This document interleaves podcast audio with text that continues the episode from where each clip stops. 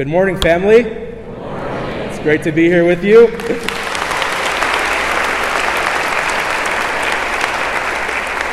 Uh, my name is Father Perrin. If you don't know me, the Khaltus call me Abuna Pierre because they don't know how to say Perrin, so you can call me either or. I like that they mix me up with Father Pierre because I love Father Pierre. So it's a blessing uh, to be here with you all and just to share these, these coming years uh, and to really follow Father Patrick is a beautiful blessing because he's an amazing priest and he's done such great work at this church. And so it's a blessing to be able to follow him, uh, Abuna Brian and myself just being here with you guys.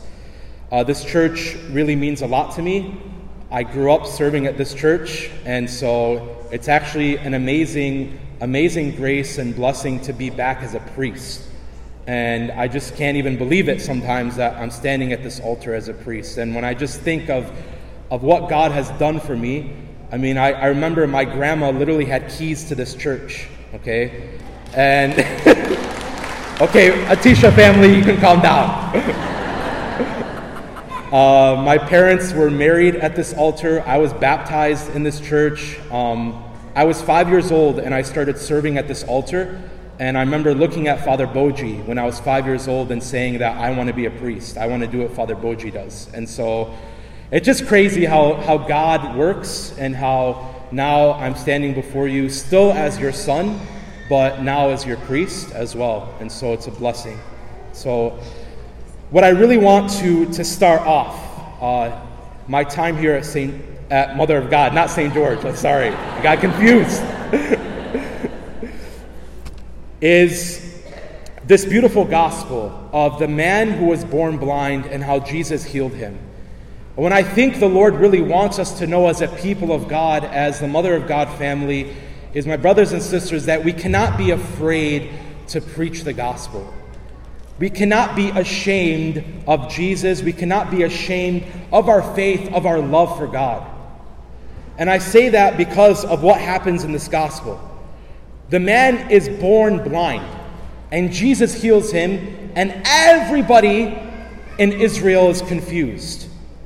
Even the Pharisees are upset and they're jealous. One, because Jesus heals this man on a Sabbath, which is a big no no in the time of Israel. You cannot do any work on the Sabbath, you cannot heal on the Sabbath. And so they were upset with Jesus. And now that Jesus healed this man who was blind, they knew that people were going to start to follow him. And so the Pharisees are asking so many questions to the man, and they're not getting the answers they want. And so they finally go to the man's parents. And they go and ask the man's parents, Is this your son who you say was born blind? And how does he now see? Now the parents give one of the biggest alasas answers in the world. And they say, we do not, he was born blind, but we don't know how he sees, and we don't know who opened his eyes. Listen, Israelites are Middle Easterns, just like Chaldeans. If something happened to one of your children, you would know every single detail of what happened to your child. You would know every single way of what happened, who healed him, every single step. You've heard it a million times. We posted it on Facebook, Instagram, everywhere. But the parents say, We don't know. And the reason they say that, the gospel is very clear. St. John tells us in a very clear way they answer in this way because they were afraid of the Jews. They were afraid because the Jews said if anyone says that Jesus is Christ, they will be kicked out of the synagogue. They will be kicked out. And so, out of fear, they answer in this way. My brothers and sisters, we cannot be afraid like this. We cannot live in fear of proclaiming our faith, of proclaiming who Jesus is to us. The first step is knowing who Jesus is, right? It's experiencing Jesus, it's encountering Jesus, it's loving Jesus. But then we have to give that to other people.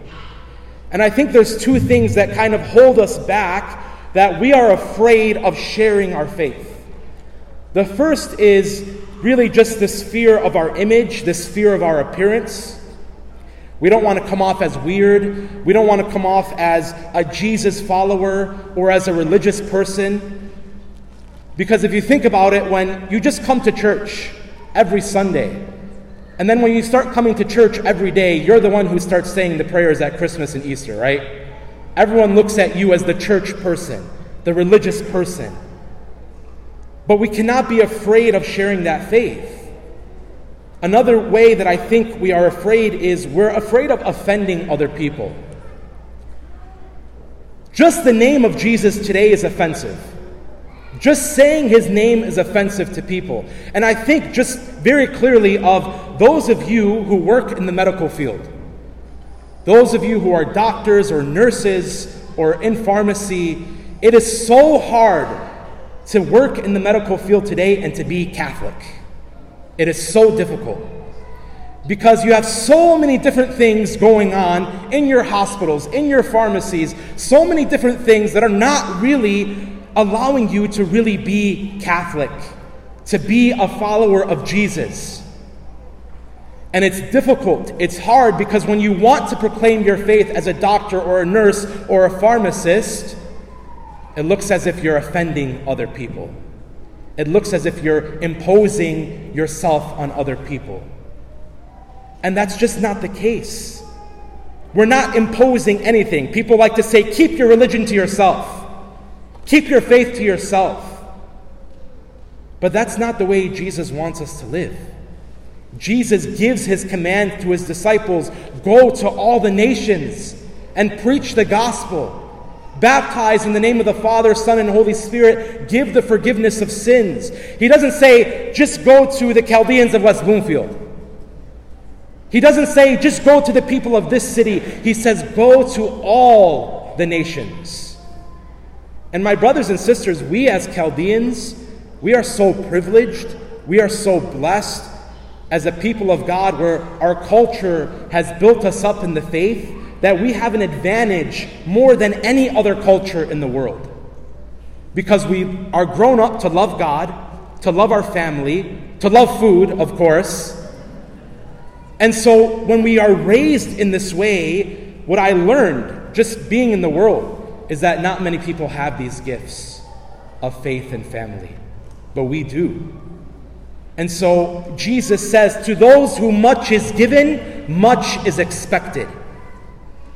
Think about how much God has given us. And that means we, as His children, He expects much of us because He's blessed us so much. He's given us so much. And so to just come to church on Sundays isn't enough. It is not enough just to practice our faith just on Sundays.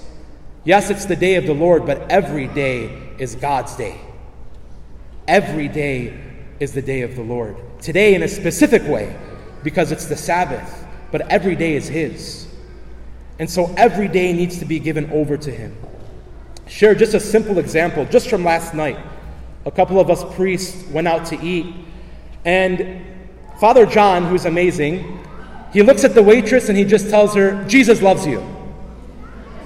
Jesus loves you. And if you know Father John, that's totally Father John, okay? But that simple three word phrase, Jesus love you, loves you, by the end of our dinner, that waitress was in tears. Was in tears because she began to open up to us sharing how difficult she's been living. The last eight months of her life had been the worst time of her life, and it ended with us praying with her and blessing her. We have so much power as children of God, and we don't even realize it. Because the problem is, we don't know how much God has given us. We don't really understand how blessed we are. We don't understand how beautiful this is, how amazing the Eucharist is, how amazing the Bible is, how amazing our faith is. And until we recognize that, that's when we're going to be able to give it to others. That's when we're able to share it. And I'll close with this just a beautiful story about this little girl from China. In the time of, of China, this is in the early 1900s, the communists broke into a church and these soldiers arrested the priest of the church. And so they threw the priest into a room and they locked him up, putting him technically in, in his own prison. And so they locked him up, but there was a window in this room that the priest was staying in. And the window overlooked the church, and so he could see inside of the church. And so he saw a girl come very late at night, a little girl, come into the church because the soldiers, when they broke into the church, they broke into the tabernacle and they took all of the gold out of the tabernacle, all the ciboriums, and they spilled all the Eucharist on the floor. And they stole the gold. And so a girl comes in very late at night and she goes to the altar, she kneels down, and with her tongue she bends and she receives the Eucharist. There were, the priest knew that there were about 30 hosts, 30 Eucharists that were spilled because he knew how much he had put in the tabernacle. And so for 30 days, every single day, this little girl went into the church, snuck in, knelt down with her tongue to the ground, and received the Eucharist every single day. On the last day, the girl gets into the church again, sneaks in, she bends down and kneels, and she receives the Eucharist, and a soldier catches her and shoots and kills her. This little girl was a martyr for the faith. What a beautiful example for us. She had so much faith just in the Eucharist, just in the amazing presence of God in the Eucharist, in his body and blood. And she had this courage, and nothing else mattered to her but receiving Jesus. My brothers and sisters, we're not going to have many opportunities to die for our faith in a physical way. But we have many opportunities to live for it and to proclaim it. And so today and every day, let's challenge ourselves to preach our faith, to proclaim our faith, and not to be afraid to say that Jesus is our Lord and Savior and that we are in love with Him. Amen.